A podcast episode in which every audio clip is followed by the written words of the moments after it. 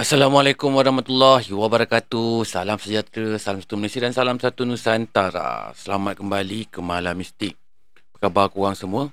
Nama aku Anas Rahmat, storyteller yang mengantui malam sunyi anda. Buat yang masih baru kenal channel aku ni, aku ucapkan selamat datang kat korang. Aku harap korang enjoy dengan konten-konten dan cerita-cerita yang daripada channel Anas Rahmat ni. Alright, malam ni aku nak story kat korang dua buah cerita yang aku terima daripada dua orang subscriber aku yang berasal daripada Brunei. Jarang aku dapat kisah-kisah daripada negara Brunei ni. So, sebelum aku nak bercerita malam ni, jangan lupa aku guys. Eh, jangan lupa aku pula. Jangan lupa belanja like, share dan subscribe channel Selamat ni guys. Jangan lupa. Right? Supaya lagi banyak subscriber aku, lagi cepat channel aku ni membangun, ah, lagi semangat aku nak bercerita. So malam ni tak payah sembang panjang-panjang. Apa tunggu lagi? Let's roll on malam mistik. Let's go.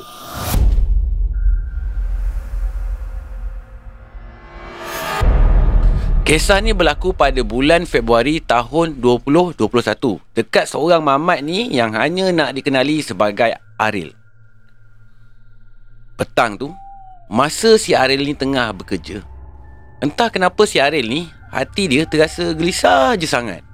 Macam ada yang tak kena bakal berlaku masa tu. Ariel ni dia tahu. Biasanya kalau tiba-tiba dia ada rasa macam tak sedar hati macam tu. Mungkin akan ada sesuatu yang tak kena mungkin akan berlaku. Kebiasaannya macam tu lah. Tapi memandangkan hari tu Ariel ni dia dapat gaji, hari dapat gaji dia kan. So dia pun buat tak berapa nak ambil pot sangat pun pasal perasaan dia yang tak berapa sedar hati tu. Malam tu lebih kurang jam 8.30 malam kata Ariel ni. Dia pun balik kerja macam biasa.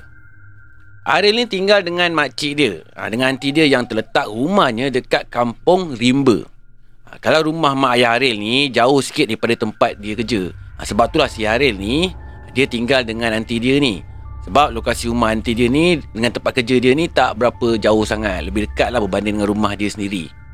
Dalam perjalanan balik kerja tu, si Aril ni whatsapp lah dengan best friend dia. Ha, sebab nak ajak melepak malam tu. Waktu dalam perjalanan balik tu, hati si Aril ni masih lagi dia terasa gelisah. Makin kuat pula gelisahnya berbanding dengan waktu petang tadi tu. Sampai je rumah hanti dia tu, buka je pintu kereta, ngam-ngam bunyi anjing menyala. Mendayu-dayu bunyinya. Automatik terus meremang-remang bulu roma si Aril ni. Dia pun tak tunggu lama kat luar rumah tu. Dia terus je masuk ke dalam rumah. Ah, masuk, lepas tu terus mandi. Lepas daripada mandi tu, Aril ni dia minta izin dekat aunty dia. Dia nak keluar sekejap, nak melepak dengan best friend dia. Aunty dia izinkan. Ah, cuma aunty dia just pesan satu perkara je. Iaitu Aril ni jangan balik lewat. Ah, itu je yang aunty dia pesan. Lepas siap-siap tu, dia pun beransur pergilah menuju ke rumah best friend dia tu yang terletak dekat kampung Tungku. Sebenarnya, tak jauh pun jarak daripada rumah anti dia ni kalau nak menuju ke kampung Tungku tu. Lebih kurang 15 minit perjalanan je. Dalam perjalanan ke rumah member baik dia tu yang kat kampung Tungku tu, malam tu suasana jalan memang sunyi je. Tak banyak pun kenderaan yang lalu lalang malam tu. Walaupun masa tu malam masih lagi awal. Tiba-tiba, hidung si Aril ni, dia terbau sesuatu dalam kereta dia. Bau tu bukan bau pewangi kereta dia. Bau pewangi kereta dia ni dia memang kenal lah bau vanila. Ha, dia memang kenal sangat. Ha, tapi bau ni macam bau bunga-bunga yang banyak orang tanam dekat tepi kubur tu. Ha, kalau tak salah si Aril ni, bau tu macam bau bunga melo. Kuat betul bau tu menusuk kat dalam hidung dia. Tapi memandangkan waktu tu dia jauh lagi excited dengan nak jumpa dengan member dia ni, So dia tak ambil pot sangat pun pasal bau yang dalam kereta dia tu, bau bunga melo tu. Dia anggap mungkin bau tu datangnya daripada luar kereta agaknya. Entah mungkin ada orang tanam pokok melo tu kat tepi jalan ke. Mungkinlah ini fikiran si Aril masa tu. Sampai-sampai je kat rumah member baik dia tu, ha, dia pun lepak-lepak lah dengan member baik dia tu, borak-borak lah dengan member dia tu. Diorang berdua ni, just melepak dekat luar rumah je. Si Aril masa tu dia duduk dekat sebelah kanan. Ha, Tapi pandangan dia tu terus menuju ke arah kawasan hutan Betul-betul depan rumah member baik dia tu. Ha, Yang member baik dia ni pula duduk betul-betul kat sebelah kiri. Ha, Tapi pandangan dia ha, menghadap ke jalan raya. Tengah rancak orang ni berborak tu Tiba-tiba diorang berdua ni terdengar macam Ada satu suara perempuan menangis. Teresak-esak mendayu-dayu bunyi tangisan tu Diorang ni pun bila dah terdengarkan macam tu Terus terdiamlah sekejap masing-masing kan? Tersentak. Tapi Diorang berdua ni pun Malas nak ambil pot sangat pun. Ha, Diorang ni buat bodoh je dengan bunyi itu Diorang ni terus je sambung berborak-borak Bercerita-bercerita.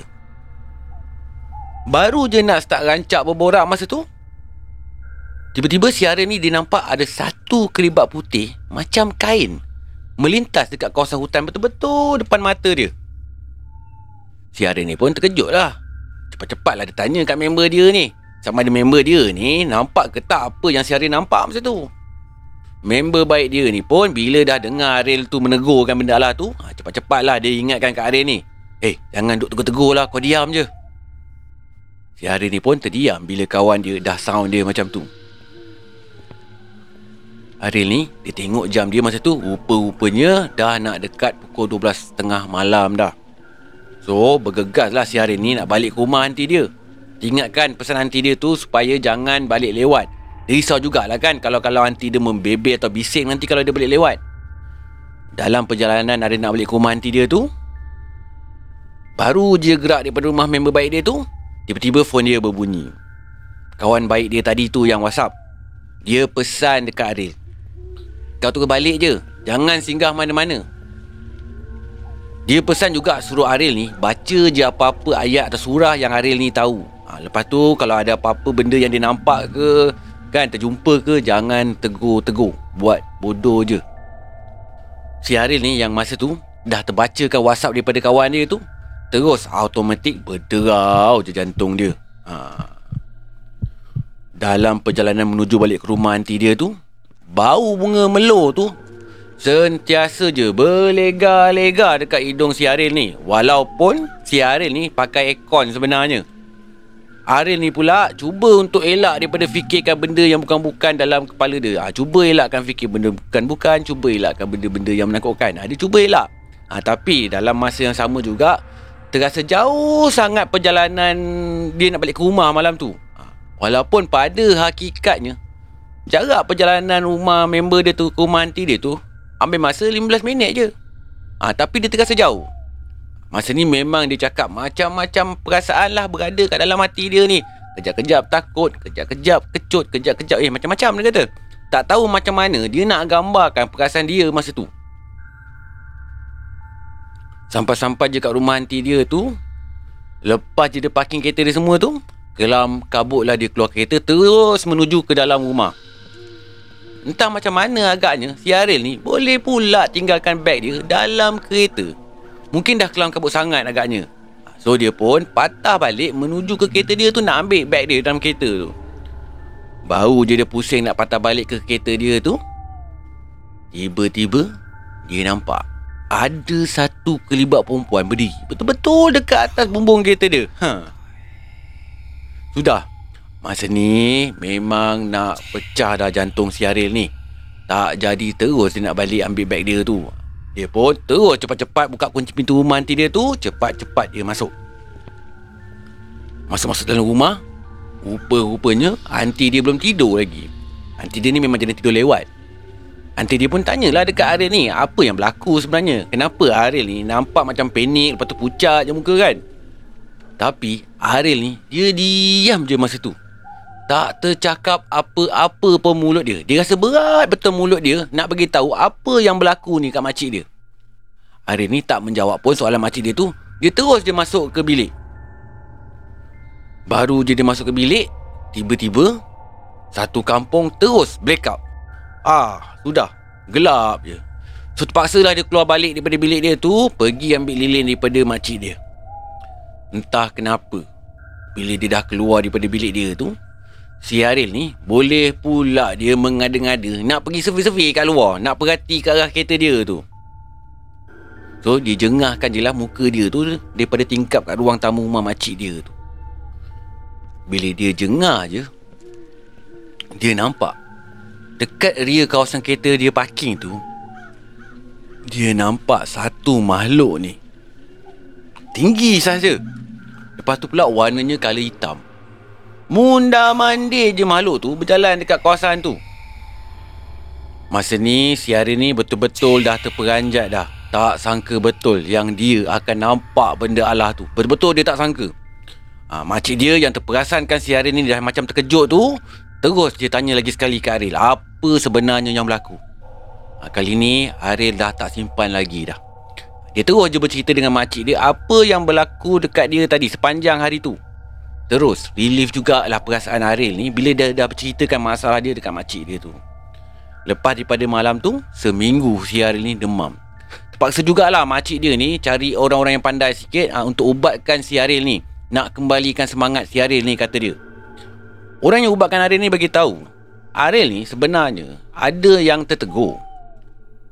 Aril ni dia ada langgar anak kepada satu makhluk ni. Ha, itu yang benda Allah tu duk tak puas hati dengan si Aril ni. Ha, itu yang dia asyik munculkan diri aja depan Aril. Allahu Akbar. Ha, sampai macam tu ya gangguannya. Tak apa Ril. Anggap je itu sebahagian daripada pengalaman hidup kau.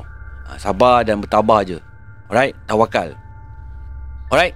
Jom kita terus sambung dengan cerita yang kedua ni. Let's go.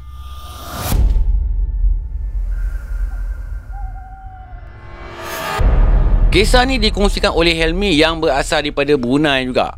Sebenarnya kalau korang ada follow cerita aku yang lepas-lepas, Helmi ni ada share satu kisah dia jumpa pocong masa zaman dia cinta monyet zaman sekolah.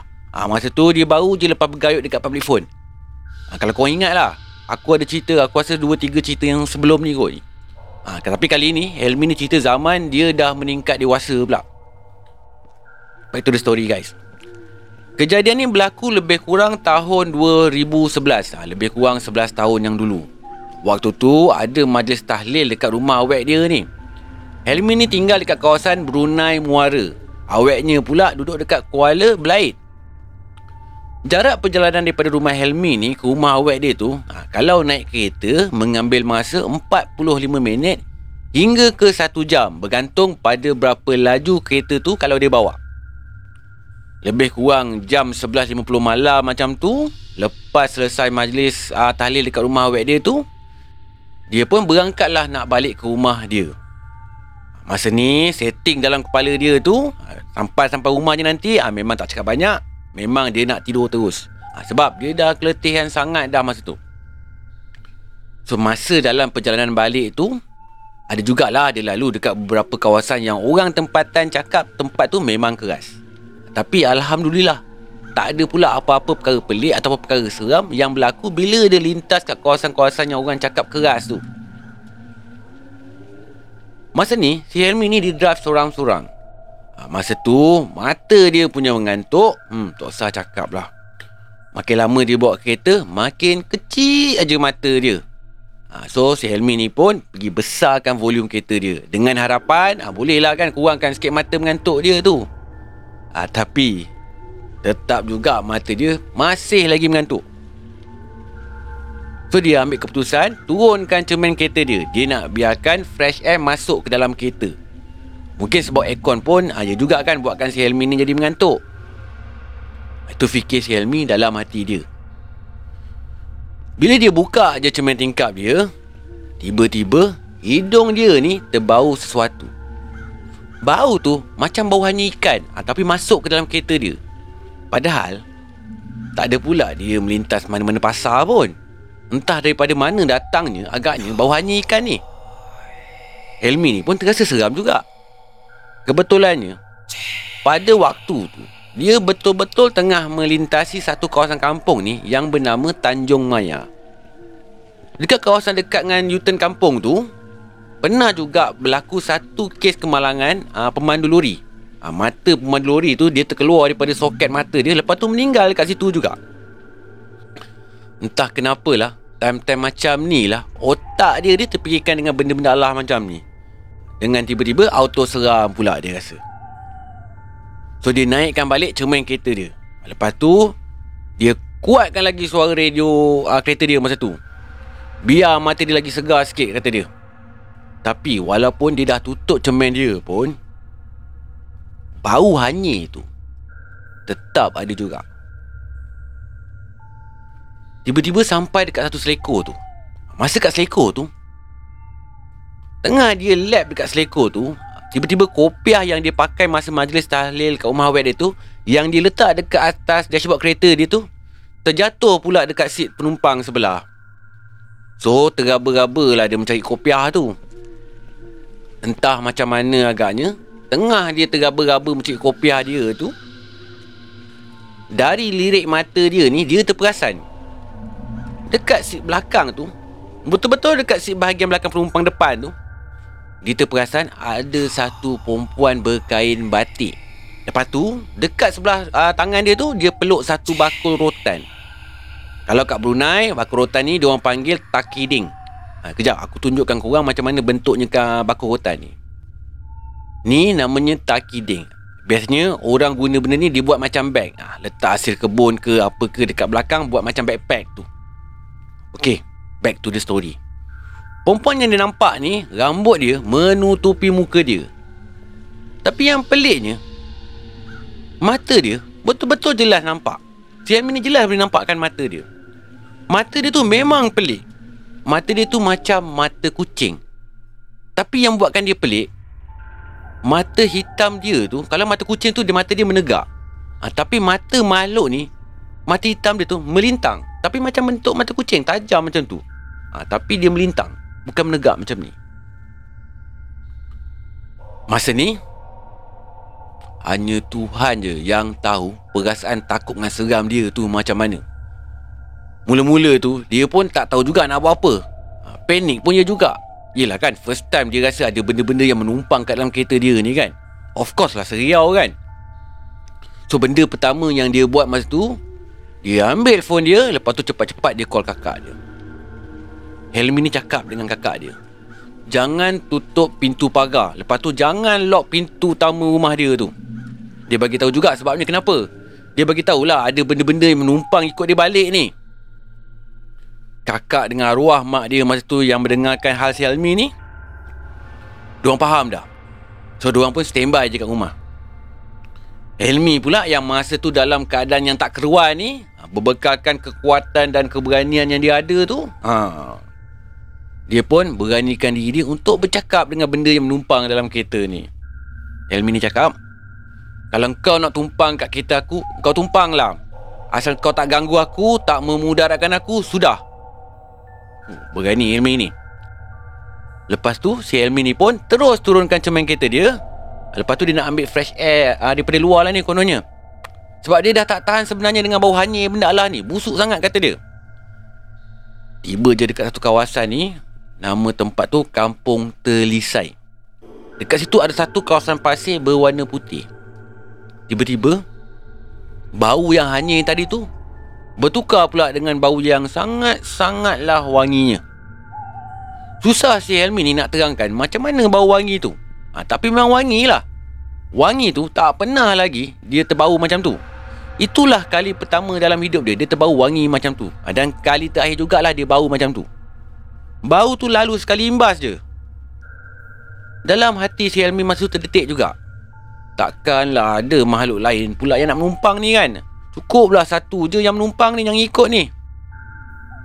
Si Helmi ni pun beranikanlah diri dia untuk tengok dekat seat belakang. Dia jeling-jeling je pelan-pelan. Dia nampak benda lah yang menumpang dia tadi tu, yang mula tu dah tak ada dah. Tapi masa tu dia tak puas hati lagi ni. Ha, dia pun terus palingkan kepala dia ke belakang. Lebih kurang macam tu lah. Dia nak confirmkan betul-betul. Ada ke tak ada benda ni? Memang confirm. Benda yang menumpang dia tu dah tak ada dah.